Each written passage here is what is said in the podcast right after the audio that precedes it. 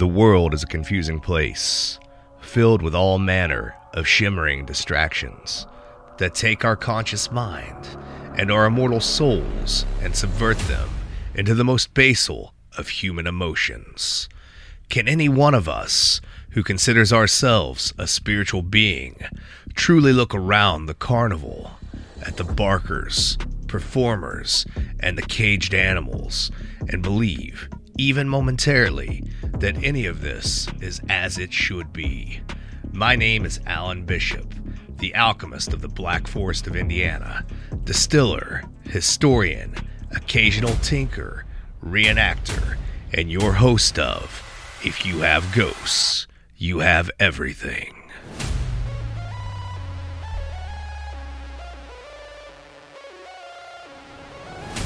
Have you ever noticed the world isn't quite what it presents itself to be? That something is just a little off kilter, just a little out of focus. Perhaps that movement you caught out of the corner of your eye was more than a shadow, that weight on your shoulder more than fatigue. I have lived my whole life like this, aware, awake, and waiting for the next experience, positive or negative, always apprehensive, always analyzing. I believe that spiritual warfare is real. I believe from societal observation that others are becoming acutely aware. I believe that many are being influenced by forces unknown in a negative and spiritually deprived way. I see soft disclosure in every corner of pop culture. Join us as we pull back the curtain, as the veil thins and reach with us into the ether to reclaim the truth. On If You Have Ghosts, you have everything.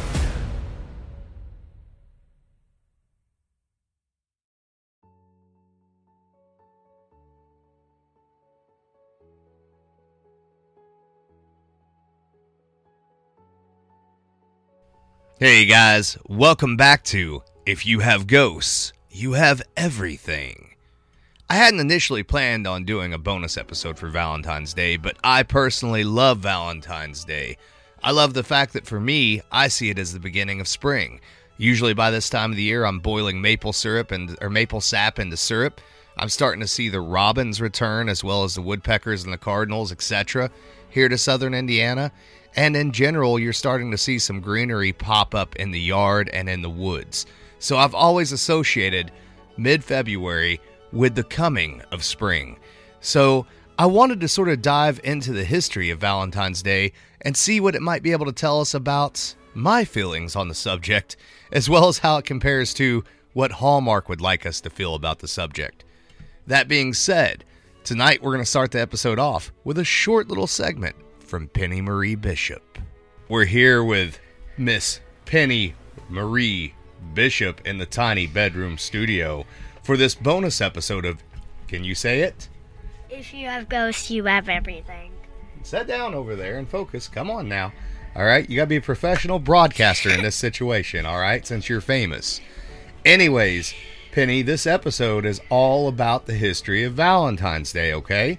And no episode about any holiday that we celebrate would be complete if I did not have your perspective because you are the future of both me and your mother and your family, okay?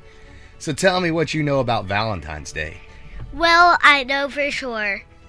The love of Valentine's Day is from the Valentine's Day Cupid. Oh, Cupid, huh? And what does Cupid do? He hopes everybody think of gifts. Yeah? The Valentine's Day Cupid is the result of of the heart arrow. Oh, yeah? Does Cupid shoot people with arrows and make them fall in love? Yes. Yes, is that what he does? Yes. Do you think he's always doing that out of the kindness of his heart to make you find true love, or sometimes is he a little bit more mischievous? He's not like an elf. You don't think he's like an elf? You don't think he's mischievous? Heck no. No. So, what's your favorite part of Valentine's Day? Can- candy. Candy. What kind of candy is your favorite Valentine's candy? Chocolate and suckers. What kind of chocolate? Any kind in particular? Caramel. Yeah. What about those little Valentine's Day hearts? Do you like those? You mean The little candy hearts? you mean the ones that that that say stuff on them like "I love you" or "Be mine"? you mean the ones that are super sour. Uh, they're not really super sour, but they're kind of chalky. mean the ones? You mean the ones that Mabel got me? Yes. Uh, yeah. you don't have to yell on the mic, okay? Though, let me ask you another question. So you're almost eight years old now, right? Yeah. Do you have a Valentine? You don't have to say who it is, but do you have a Valentine? Yes or no? Yes. You do. Are you excited? Yes. Yes. Are you excited to celebrate Valentine's Day at school? Yeah. What do you guys do? Do you guys give cards? Yeah. And we give each other candies, and we make bags. Yeah. What kind of what kind of cards did you get this year? Oh. Um. Spirit, and one more thing.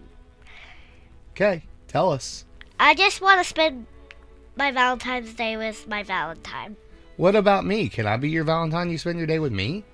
Yeah. After I get home from school, I also have a Valentine at school. All right, Penny. You got anything else you want to tell people? Be happy. Can you tell them to have a happy Valentine's Day? Have a happy Valentine's Day, and remember, if you have kids, don't let them spin up on you. All right. Thank you, Penny Marie. There you have it from the mouths of babes. That being said, set back, relax, and enjoy this special Valentine's Day episode of If You Have Ghosts, You Have Everything.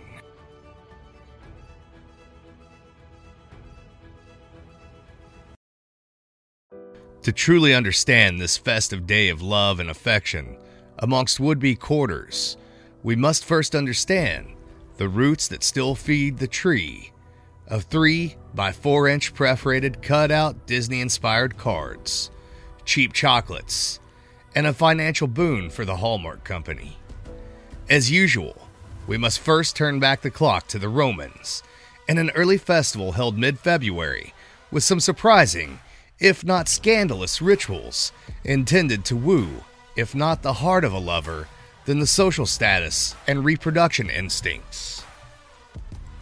Lupercalia was an ancient pre Roman festival dedicated to the god Faunus, as well as his cohort Fauna. To boot, the festival also celebrated the founders of Rome, Remus and Romulus, and the she wolf who raised them. The Lupercalia itself is derived from the word lupus, meaning wolf. The festival was celebrated from February 13th until February 15th as a fertility celebration, complete with all manner of antique hedonism. Some of the debauchery included the sacrifice of animals, primarily goats and dogs, from which strips of hide were removed by the priests known as the Luperci, who dipped the hides into blood and would run the streets naked, lightly slapping the eager women with the blood soaked rags to quote unquote promote fertility. Women's names were written down and added into an urn, whereupon the men would draw a name in a lottery system to pair them with a mate. The idea being that the two potential lovers were bound to one another for a period of one year, with the intended result being marriage. It's important here to realize that people did not always associate love with marriage in Roman society, as often marriages were more of a helpmate situation if they were not otherwise arranged. Having both love and marriage was considered quite lucky at the time.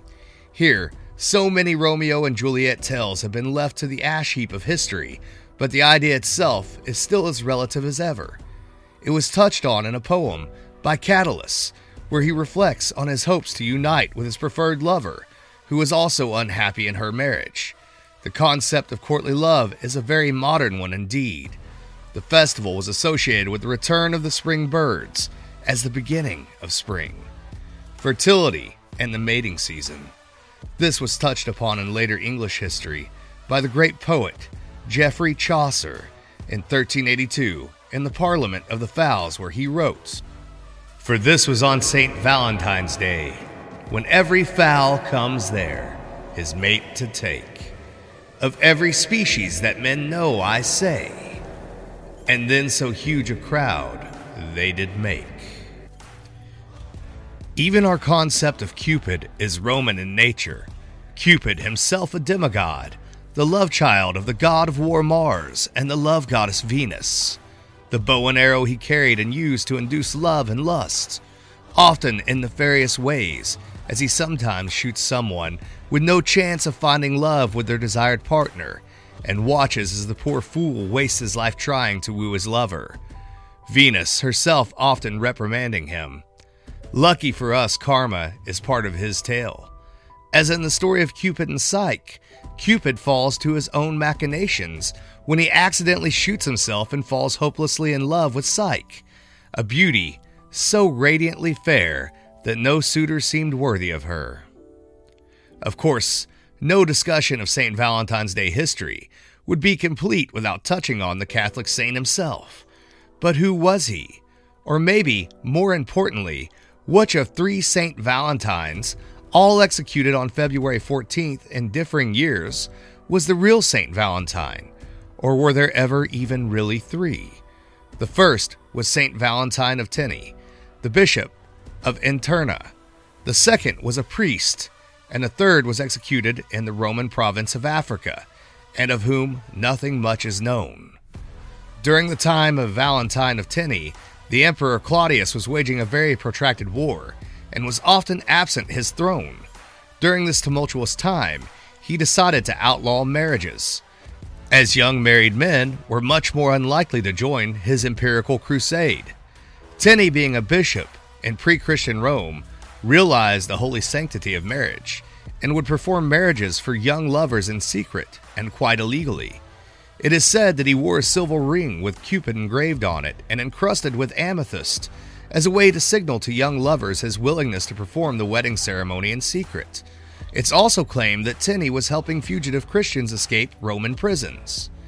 Either way, he was arrested, and as the story goes, Claudius offered him a pardon if Terni would only reject Christ and his salvation, which he refused to do. So it goes that Terni fell in love with a young woman who he had been tutoring, and before being sentenced to death via beheading, he wrote her a love note signed, Your Valentine. To bring the two separate but culturally and geographically related sides of the holiday together, the Lupercalia festival was outlawed by the 5th century Pope Gelasius, who then dedicated February 14th as the feast of St. Valentine's Day as a Christian replacement of the pagan holiday. The church removed the feast from the official calendar in the late 1960s, giving us the remnants of a consumer driven merchandise festival that we see today. Relics of St. Valentine's exist yet to this day.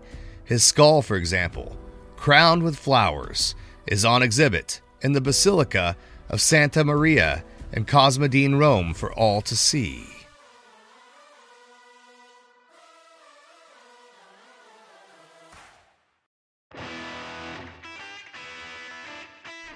Hey guys, Alan Bishop here, the alchemist of Indiana's Black Forest, co host of Distillers Talk, host of the One Piece at a Time Distilling Institute, and your host of If You Have Ghosts, You Have Everything.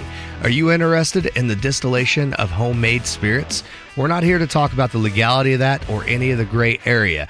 What we are here to talk about, however, is the fact that the next wave of craft distillers is made up of people like you.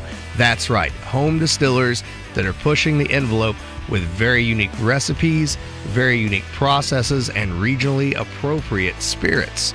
So, if this is something that interests you, I've got something that I think you'll want to check out my good friend Wayne Herbert at Ozark Stillworks. Wayne himself is a home distiller, and he's designed some very unique, very cool distillation process equipment. It's all modular with tricloves, etc., and you can switch it out onto any kind of boiler that has a triclove or is triclove adaptable. Two unique pieces of equipment that Wayne has already designed that I am in the process of reviewing for the One Piece at a Time Distilling Institute are first and foremost the appropriately named Shocker. This is a external coil dephlegmator. So as opposed to a shotgun style dephlegmator, the coil on this is on the outside. It can be a 2 inch or a 3 inch model. And believe it or not, in the experiments we've already tried, even without packing or plates, you can reach proofs of 170 proof on a single pass distillation. That's pretty damn impressive. It also looks steampunk as shit. The next piece of equipment that Wayne's already got on hand, and these are ready for sale, or they can be in short order, is what we're currently calling the Mr. Fusion, in a nod to Back to the Future. The Mr. Fusion is a pot still style head. It's not quite an onion shape, it's more of a diamond. It's a beautiful piece of equipment that you'll be seeing a lot on the One Piece at a Time Distilling Institute. The head itself is worthwhile for pot still distillation, but inside that head is also a small dephlegmator for either single pass distillation and or plated distillation and or just raising your proof and your purity. Listen, Wayne's got other stuff in the works too, including an inline, reloadable, bypassable high efficiency, small scale thumper, unlike anything currently out there on the market. The other cool thing about Wayne is he is not afraid to answer your questions about distillation, and nor is he afraid to tackle a new project. If you have an idea for a piece of equipment that does not exist out there on the market, Wayne has the fabrication skills as well as the backup with my testing at the One Piece at a Time Distilling Institute to design whatever you might have in mind. If this interests you, then check out Ozark Stillworks on Facebook or drop Wayne a line at ozarkstillworks at gmail.com. Tell him that Alan Bishop sent you over.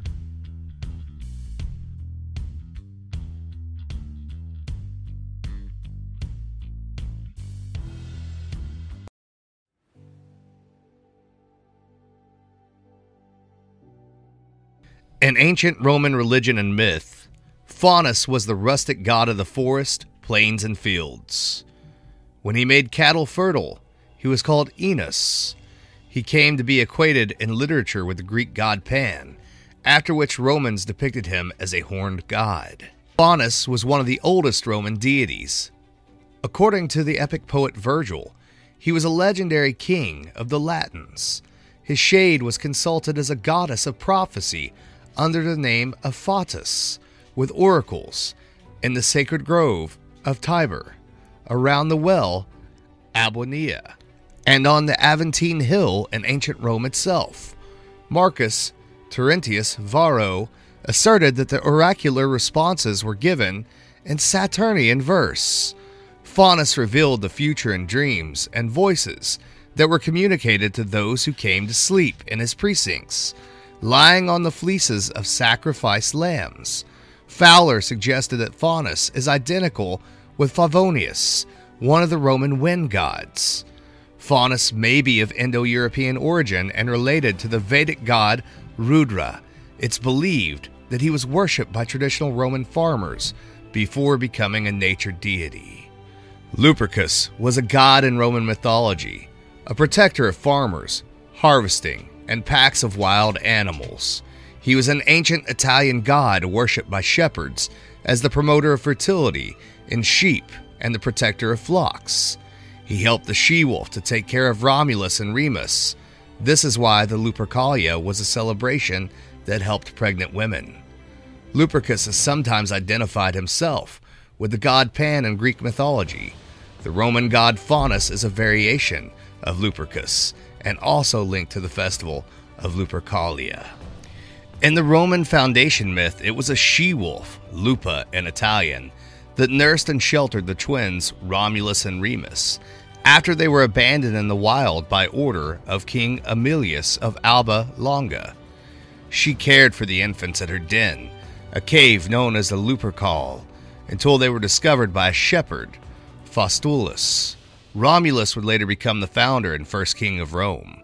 The image of the she wolf suckling the twins has been a symbol of Rome since ancient times and is one of the most recognizable icons of ancient mythology.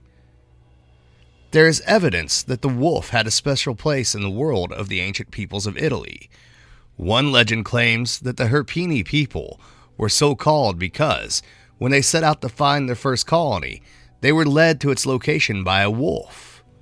The tale of the Lupercal is central to that of the twins, and probably predates theirs. To the Roman god Mars, the wolf is a sacred animal.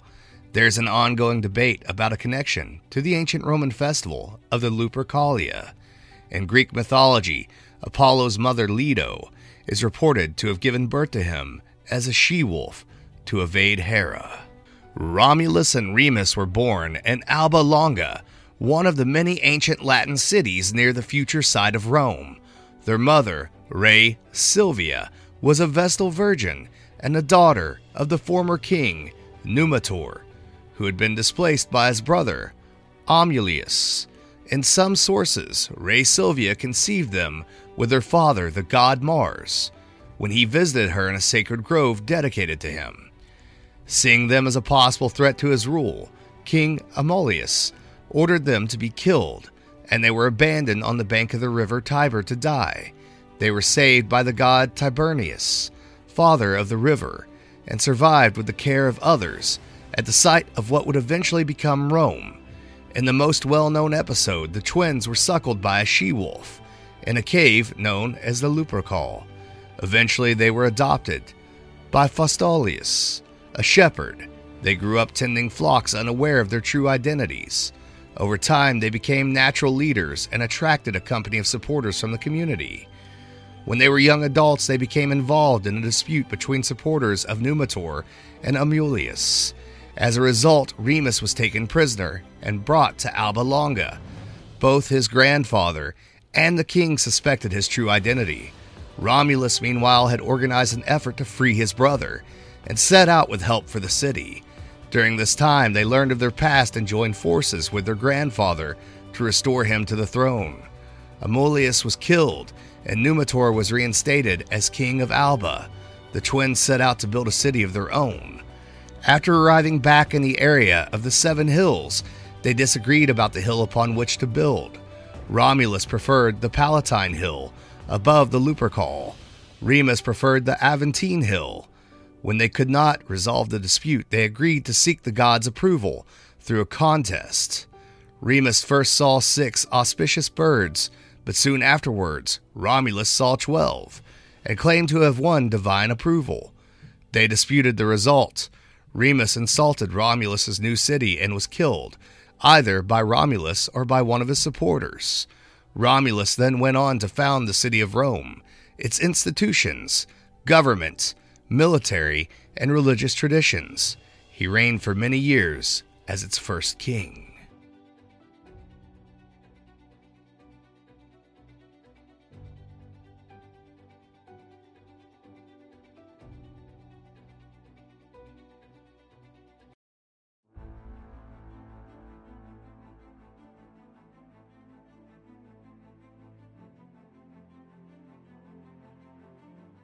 No love story would be complete without a little darkness for texture. At 10:30 in the morning on St. Valentine's Day, Thursday, February 14th, 1929, seven men were murdered at the garage at 2122 North Clark Street in the Lincoln Park neighborhood of Chicago's North Side. They were shot by four men using weapons that included two Thompson submachine guns. Two of the shooters were wearing police uniforms, while the others wore suits, ties, overcoats, and hats. Witnesses saw the men in police uniforms leading the other men at gunpoint out of the garage after the shooting. The victims included five members of George Bugs Moran's Northside Gang. Moran's second in command and brother in law was killed, along with Adam Heyer, the gang's bookkeeper and business manager. Albert Weinshank who managed several cleaning and dyeing operations for Moran, and gang enforcers Frank Gusenberg and Peter Gusenberg. Two associates were also shot Reinhard H. Schwimmer, a former optician turned gambler and gang associate, and John May, an occasional mechanic for the Moran gang. Chicago police officers arrived at the scene to find that victim Frank Gusenberg was still alive despite having sustained 14 bullet wounds. He was taken to the hospital where doctors stabilized him for a short time and police tried to question him. When the police asked him who did it, he reportedly replied, No one shot me. He died three hours later. The massacre was an attempt to eliminate Bugs Moran, head of the Northside Gang. Al Capone, who was at his Florida home at the time, was widely assumed to have been responsible for ordering the massacre. The impetus for the plan may have been the Northside Gang's hijacking of some expensive whiskey being illegally smuggled by Capone's gang from Canada via the Detroit River. Moran was the last survivor of the Northside gunmen. His succession had come about because his similarly aggressive predecessors, Hymie Weiss and Vincent Drucci, had been killed in the violence that followed the murder of their original leader, Dean O'Banion. Several factors contributed to the timing of the plan to kill Moran. Moran and Capone had been vying for control of the lucrative Chicago bootlegging trade. Moran had also been muscling in on a Capone run dog track in the Chicago suburbs, and he had taken over several saloons that were run by Capone, insisting that they were in his territory. Earlier in the year, Northsider Frank Gusenberg and his brother Peter unsuccessfully attempted to murder Jack McGurn. The Northside Gang was complicit in the murders of Pasqualino Patsy Lolordo and Antonio the Scourge Lombardo. Both had been presidents of the Siciliana Union, the local mafia, and close associates of Capone. The plan was to lure Moran to the SMC Cartage warehouse on North Clark Street on February 14th to kill him, and perhaps two or three of his lieutenants. It is usually assumed that the North Siders were lured to the garage with the promise of a stolen, cut rate shipment of whiskey supplied by Detroit's Purple Gang, which was associated with Capone. The Gusenberg brothers were supposed to drive two empty trucks to Detroit that day to pick up two loads of stolen Canadian whiskey. All the victims were dressed in their best clothes, with the exception of John May, as was customary for the North Siders and other gangsters at the time. Most of the Moran gang arrived at the warehouse by approximately 10:30 a.m., but Moran was not there, having left his Parkway Hotel apartment late. He and fellow gang member Ted Newberry were approaching the rear of the warehouse from a side street when they saw a police car nearing the building. They immediately turned and retraced their steps, going to a nearby coffee shop. They encountered gang member Henry Gusenberg on the street and warned him, so he too turned back. Northside gang member Willie Marks also spotted the police car on his way to the garage and ducked into a doorway and jotted down the license number before leaving the neighborhood. Capone's lookouts likely mistook one of Moran's men, prob- probably Albert Weinshank who was the same height and build for Moran himself. The physical similarity between the two men was enhanced by their dress that morning. Both happened to be wearing the same color overcoats and hats. Witnesses outside the garage saw a Cadillac sedan pull up to a stop in front of the garage. Four men emerged and walked inside, two of them dressed in police uniform. The two fake police officers carried shotguns and entered the rear portion of the garage, where they found members of Moran's gang and associates Reinhard Schwimmer and John May, who was fixing one of the trucks. The fake policeman then ordered the men to line up against the wall, then signaled to the pair in civilian clothes who had accompanied them. Two of the killers opened fire with Thompson submachine guns, one with a 20 round box magazine, and the other a 50 round drum. They were thorough, spraying their victims left and right, even continuing to fire after all seven had hit the floor, Two shotgun blasts afterwards all but obliterated the faces of John May and James Clark, according to the coroner's reports. To give the appearance that everything was under control, the men in street clothes came out with their hands up, prodded by the two uniformed policemen. Inside the garage, the only survivors in the warehouse were May's dog, Highball, and Frank Gusenberg. Despite 14 bullet wounds, he was still conscious, but he died three hours later, refusing to identify the killers.